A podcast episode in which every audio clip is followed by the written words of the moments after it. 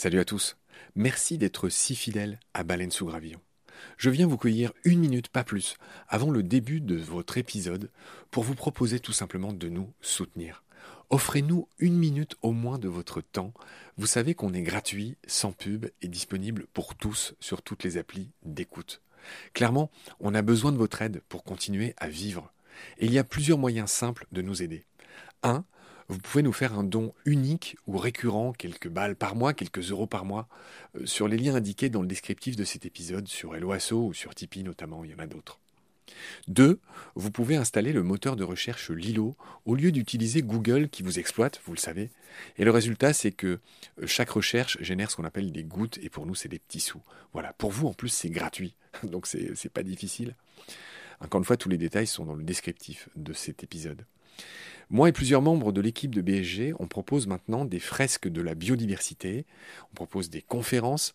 Ben, Parlez-en dans votre entreprise, dans votre asso, dans votre boîte, quoi. Et euh, évidemment, on vient, avec tout le savoir-faire de Baleine sous Gravillon, vous raconter le vivant, tout simplement. 4. On peut aussi créer vos podcasts ou en tout cas vous apprendre à faire les vôtres. On fait des formations pour ça et euh, bien sûr contactez-nous pour en savoir plus. 5 on cherche un partenaire pour tout l'écosystème de baleines sous gravillon. Et il y a différentes modalités. On en cherche un pour l'ensemble, on peut en prendre un pour euh, un podcast en particulier, ou euh, ce qu'on fait de plus en plus, on peut en prendre un pour euh, une série d'émissions. Évidemment, euh, c'est négatif, c'est moins cher à chaque fois. Moins bon marché, j'ai envie de dire, parce qu'on n'est pas si cher. Donc euh, voilà, vous pouvez devenir coproducteur de ce qu'on fait. En tout cas, ben, voilà, prenez conscience que ce qu'on fait est certes gratuit, mais on a besoin de vous pour continuer à exister. Moi, ça fait trois ans que je fais ça sur mes fonds, et là, ben, évidemment, je suis obligé de, faire autre chose hein, pour euh, vivre, sachant que France Culture ne suffit pas à me faire vivre. Voilà. Pour nous joindre, c'est simple, contact at baleinesougravillon.com. Tous les détails sont dans le descriptif de l'épisode. Je vous laisse maintenant retrouver l'épisode du jour. Je vous dis merci, salut, à bientôt.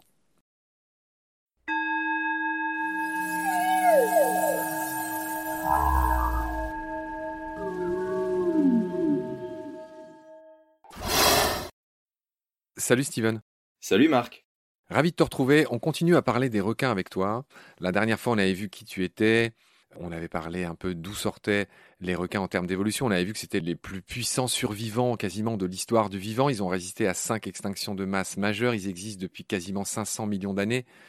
Ils ont très peu évolué, ce qui est un énorme succès évolutif. Hein. les seigneurs des océans, nos amis les requins, dont tu es, comme moi, passionné. Aujourd'hui, on va commencer par rappeler les neuf ordres de requins vivants neuf super familles, pour le dire comme ça. On va se faire plaisir, on va commencer par les moins connus. Steven, le premier ordre, c'est les exanchiformes. On devine qu'il y a une notion de six branchies peut-être. Qui sont les exanchiformes? Alors, les exanchiformes, c'est un vieil ordre de requins. On suggère qu'ils ont fait leur apparition au cours du Dévonien. On pense ça justement parce que, au lieu d'avoir cinq fentes branchiales comme peuvent les avoir quasiment toutes les espèces de requins, ils en ont entre 6 et 7.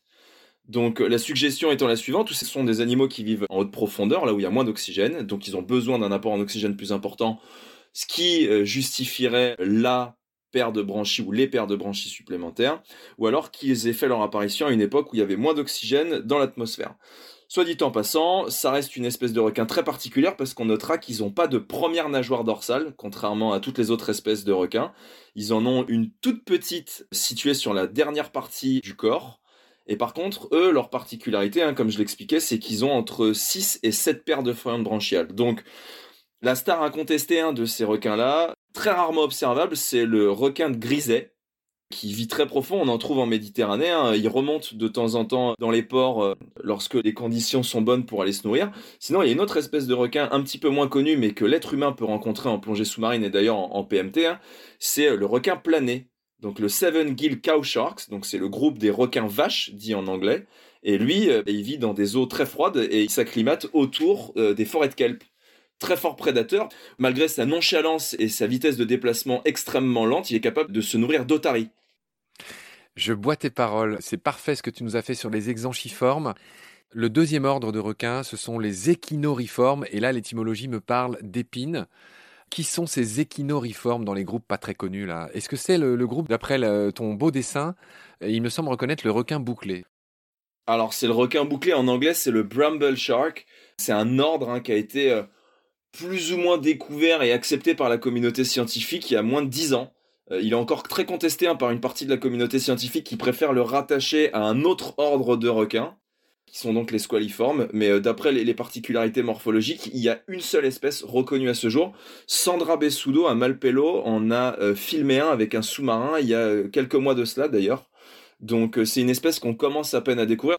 Et le requin bouclé est vraisemblablement la, seule espèce représentante des échinoriformes.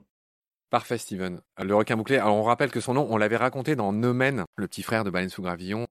Bouclé parce qu'il a des espèces d'épines très bizarres, on dirait des, boucles. Troisième groupe, tu l'as dit juste avant, les squaliformes. Qui sont les squaliformes? Ce troisième ordre chez les requins, les squaliformes, c'est aussi un, vieil ordre, une vieille famille de requins, euh, parce qu'on on retrouve chez la plupart d'entre eux des petites épines sur la deuxième nageoire dorsale, qui sont probablement les vestiges d'une carapace euh, ancestrale et préhistorique qui leur servait de protection, un peu comme les rascasses et les poissons-pierres le font quand ils sont avalés par des plus gros prédateurs. On, peut retrouver comme représentant des squaliformes, par exemple, le requin du Groenland, lui, il n'a pas d'épines, mais euh, il a toutes les particularités morphologiques qui le classent automatiquement dans cette grande famille. On a aussi le squalet commun, qui euh, est une petite espèce de requin qui est côtière, qui vit en groupe et qu'on peut retrouver hein, notamment euh, sur les côtes de la Bretagne et de la Manche en France.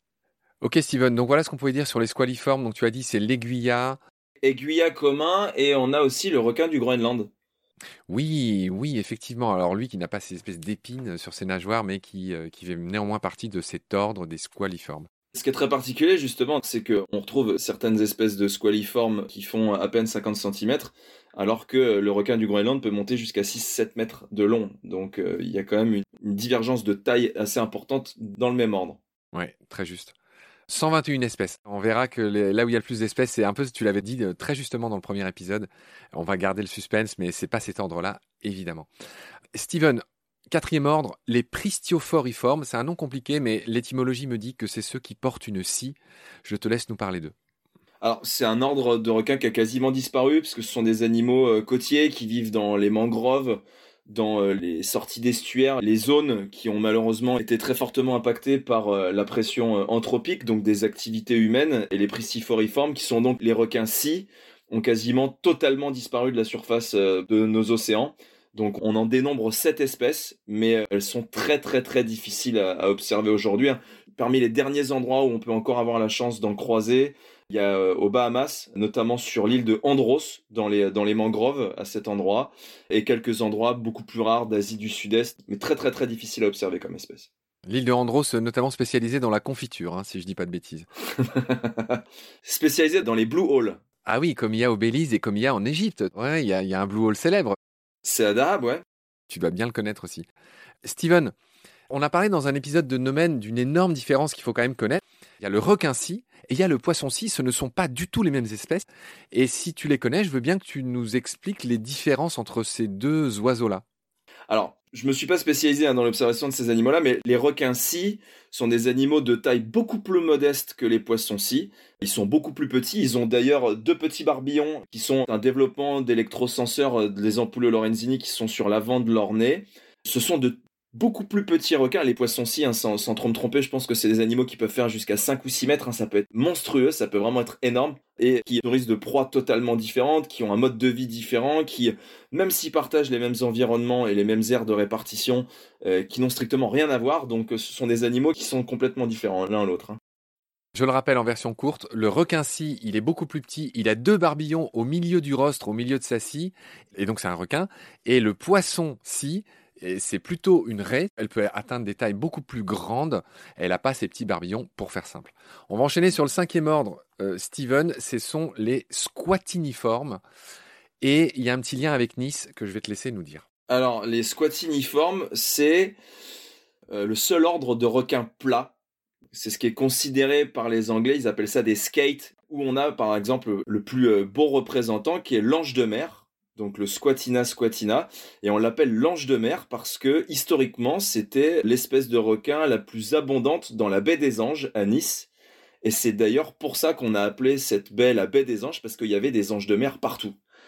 C'est dire à quel point on a détruit euh, notre littoral en France parce que bah, aujourd'hui des anges de mer c'est une espèce qui est classée en danger critique d'extinction à l'état naturel, c'est-à-dire qu'il n'y en a presque plus On retrouve 20 espèces hein, parmi cet ordre-là, mais la plupart d'entre eux ont quasiment tous disparu du fait de leur proximité et de leur zone de vie euh, qu'ils doivent partager avec les humains. Entre autres particularités, je vois que tu dis qu'ils n'ont pas de nageoire caudale. En fait, c'est qu'ils n'ont pas de nageoire anale. Il y a une petite erreur Ah. dans le livre. Parce que j'en voyais bien une sur ton dessin. Ils ont bel et bien une nageoire caudale, ils n'ont pas de nageoire anale. Ok, très bien. On va enchaîner sur l'ordre suivant. Steven, hétérodontiforme. Là, je reconnais celui que tu as dessiné, c'est un requin de Port Jackson, là. Exactement, de Port Jackson, c'est vraiment le représentant principal de ce grand ordre. Alors, on les retrouve plus principalement, les hétéronotiformes, idem, hein, dans des eaux froides, avec de la végétation sous-marine, du kelp, de la colerpe. Le requin de Port Jackson, c'est un requin qu'on retrouve principalement en Australie. Tous ces animaux-là, on les retrouve plus difficilement hein, sur le côté euh, atlantique, océan Indien, c'est plutôt Pacifique Sud ou Pacifique Nord. Ils ont une plus grande nageoire dorsale. Ils sont un peu plus taillés comme un tank. On voit très clairement qu'il y a des arêtes euh, sur les côtés de leur corps qui sont beaucoup plus rectangulaires, ils sont beaucoup moins cylindriformes et ils ont une bouche terminale, c'est-à-dire qu'à la différence de beaucoup d'espèces de requins qui vont avoir la bouche sous la tête, eux ils vont avoir une bouche devant, comme on peut retrouver par exemple chez les Raimanta, admettons. Eux, ils ont euh, donc, euh, pareil, hein, ils ont un lobe supérieur sur leur nageoire caudale qui est très très peu développé parce que les animaux qui n'ont pas besoin d'aller vite, ils vivent proche du substrat corallien et ils pondent ces fameux œufs très spécifiques là qui ont une couche de protection autour avec des lames. Ils sont très très beaux, ils sont un peu euh, vert olivâtre argenté, c'est- magnifique. C'est des requins qui peuvent faire, ouais, pareil, jusqu'à 70-80 cm. C'est une belle espèce de requin avec une peau très très très rugueuse, des denticules cutanés très épaisses.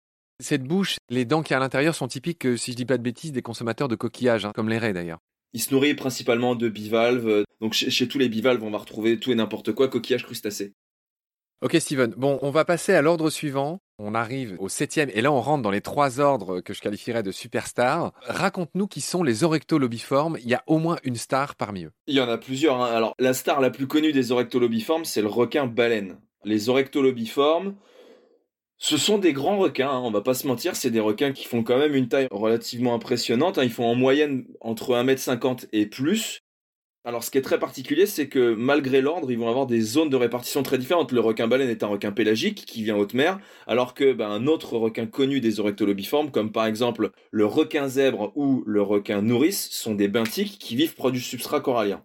Donc, ils ont tous une particularité, c'est qu'ils ont des premières et deuxièmes nageoires dorsales extrêmement développées, avec une nageoire caudale relativement grande également. Donc après, comme toutes les autres espèces, en tout cas une grande partie d'autres espèces de requins, ils vont avoir une bouche qui est située devant les yeux. La plupart d'entre eux, je dis bien la plupart parce que le requin baleine étant une exception finalement des orectolobiformes, parce que c'est le seul orectolobiforme pélagique. Tous les autres sont des animaux qui vivent sur les substrats coralliens et qui, pareil, comme les hétéronotiformes, vont se nourrir principalement de bivalves et de crustacés. Tu arrêtes pas de dire substrat corallien, et c'est évidemment très exact, mais en fait ça veut dire le, le fond tout simplement. Le fond, le substrat d'une manière générale, il peut être rocheux, Il y a une autre star que t'as pas citée, et je t'en veux pas du tout, il y en a beaucoup, c'est le wobegong, qui est sans doute le requin le plus mimétique du monde. J'aime pas ces, ces superlatifs, mais là pour le coup, un wobegong posé sur le fond, c'est difficile de le, de le repérer. Bah, c'est ça qui est aussi formidable, c'est qu'en regardant tous les ordres là qu'on est en train de, de montrer, c'est que chaque espèce a une particularité. On a qui se nourrissent en pleine mer, on en a qui se nourrissent proche du fond, et lui, le Wubegong, il a opté pour la stratégie de chasse par surprise, où il va carrément se camoufler, comme tu dis, et par embuscade attendre littéralement qu'une proie passe à portée de sa bouche et se nourrir. Alors que beaucoup d'espèces de requins, ne serait-ce n'ont pas la capacité de s'arrêter de nager pour continuer à ventiler. Donc euh, les orectolobiformes ont aussi cette particularité, hein, hormis le requin baleine, c'est qu'ils peuvent se poser sur le fond et continuer à ventiler avec des muscles très spécifiques, branchiaux, hein, qui leur permettent tout simplement de créer des compressions intrabuccales qui vont oxygéner tout simplement l'animal sans l'obliger à nager. Je pense que c'est le moment quand même de parler de ce fait remarquable, notoire chez les requins.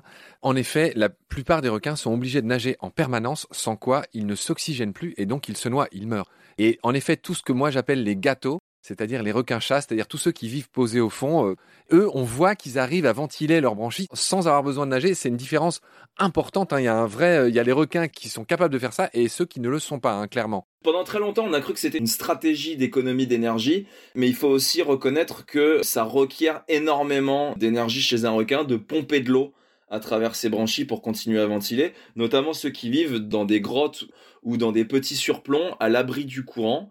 Les plus malins auront tendance à s'orienter face au courant, à juste ouvrir la bouche et à ventiler en étant posés. Mais on a déjà remarqué des espèces de requins qui n'étaient pas spécifiquement connus pour avoir cette faculté et pour autant réussir à le faire. Donc on pourrait imaginer qu'ils auraient tous cette capacité, euh, quoi qu'il arrive, mais que certains préfèrent tout simplement eh bien, utiliser telle ou telle stratégie en fonction de tel ou tel besoin. Mais c'est vrai que c'est quelque chose d'assez remarquable d'avoir la capacité de pouvoir se poser sur le fond, ne serait-ce que pour se reposer, hein, donc je le mets entre guillemets, parce qu'on justement on connaît très peu de choses sur le sommeil et le repos du requin. Il serait possible que ces derniers se posent sur le fond justement dans l'optique d'économiser leur énergie. Mais ça reste que une hypothèse de toute façon. Steven, on va enchaîner sur les deux ordres. Alors là, pour le coup, superstar.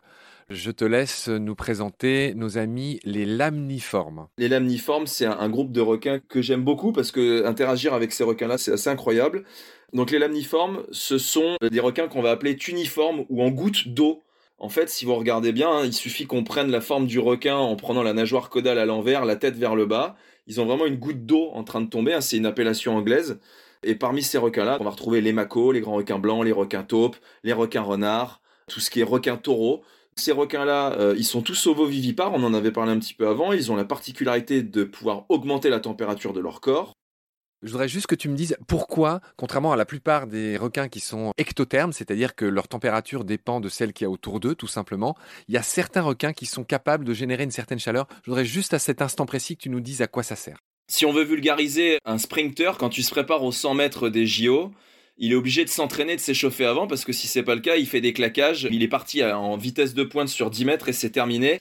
Il a plus d'endurance ni plus de vitesse. Alors que ces requins-là sont des requins qui ont besoin d'aller relativement vite d'une manière générale et qui ont systématiquement en fait les muscles qui sont préparés à des pointes de vitesse pour permettre eh ben, tout simplement d'optimiser une chasse ou une fuite, hein, parce qu'en fonction de la taille de l'animal, ça peut lui permettre aussi de sauver sa peau, hein, ou alors tout simplement de se nourrir plus convenablement. D'accord, donc les lamniformes, il n'y a que 15 espèces hein, et elles sont quasiment toutes très connues. Difficile de faire plus tard que le requin blanc. Il y a le requin taupe, il y a le célèbre requin mako. Tu seras d'accord avec moi pour dire que c'est le requin le plus rapide du monde. À ce titre, je veux bien qu'on fasse un petit arrêt sur image sur la queue du requin mako qui est très différente de celle des autres requins. Alors, la nageoire caudale du requin mako, elle a un lobe supérieur qui est équivalent en taille au lobe inférieur, mais qui a surtout en fait une forme de croissant de lune comme on peut retrouver par exemple chez les autres poissons osseux qui ont besoin de se déplacer très rapidement, comme les thons ou les carangues, eh bien, cette nageoire est faite pour optimiser la vitesse de l'animal. Et chez le requin euh, taupe, eh bien, cette dernière est homocerque, symétrique, et permet donc à l'animal, avec une base très large, hein, contrairement à celle d'autres espèces de requins, de pouvoir aller extrêmement vite. Le dernier ordre, et tu l'avais déjà évoqué, sont les carcariniformes. Alors là, l'étymologie qu'il s'agit de nez coupant. Hein.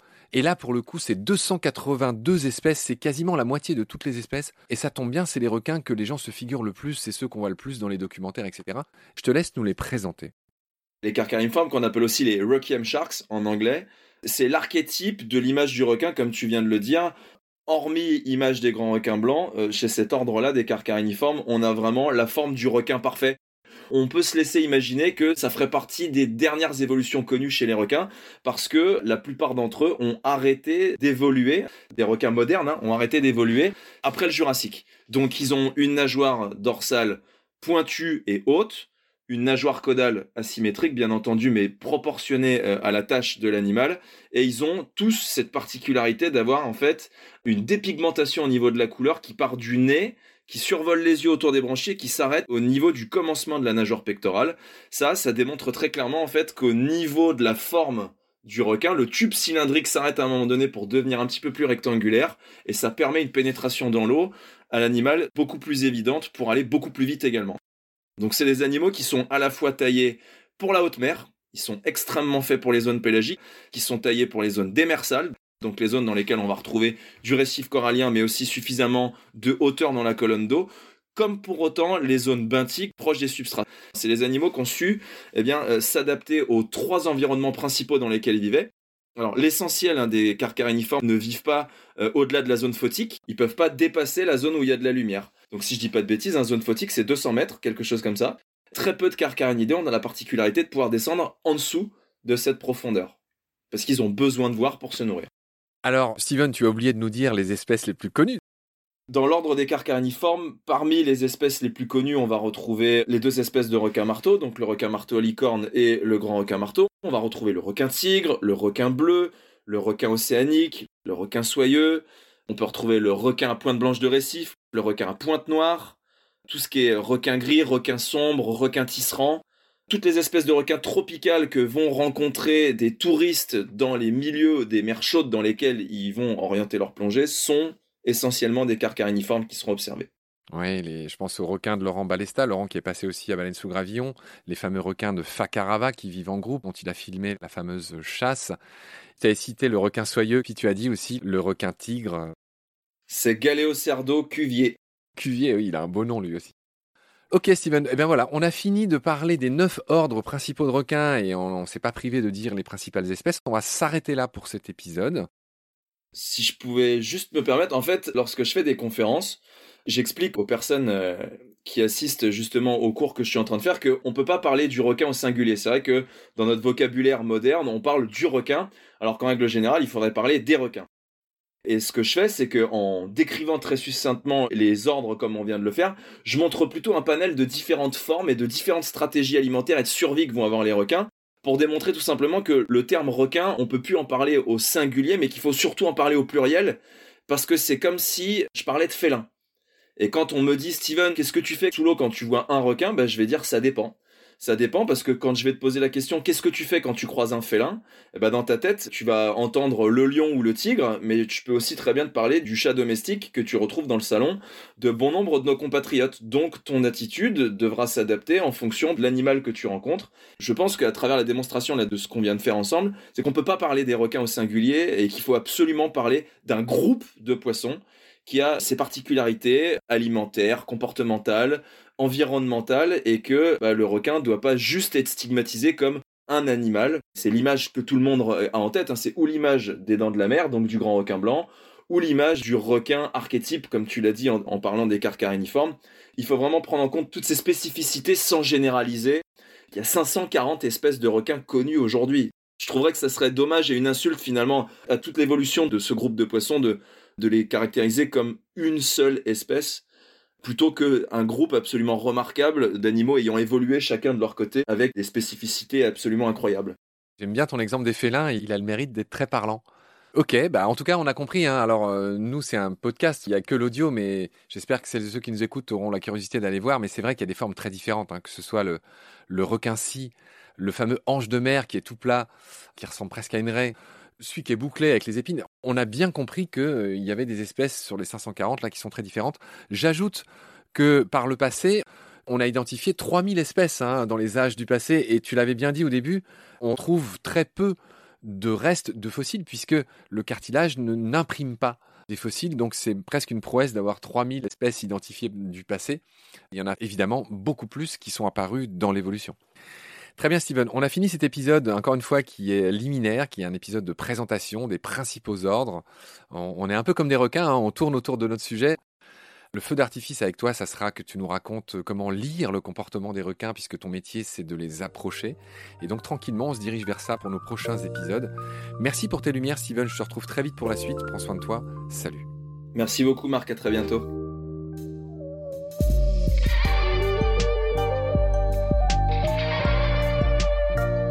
C'est la fin de cet épisode.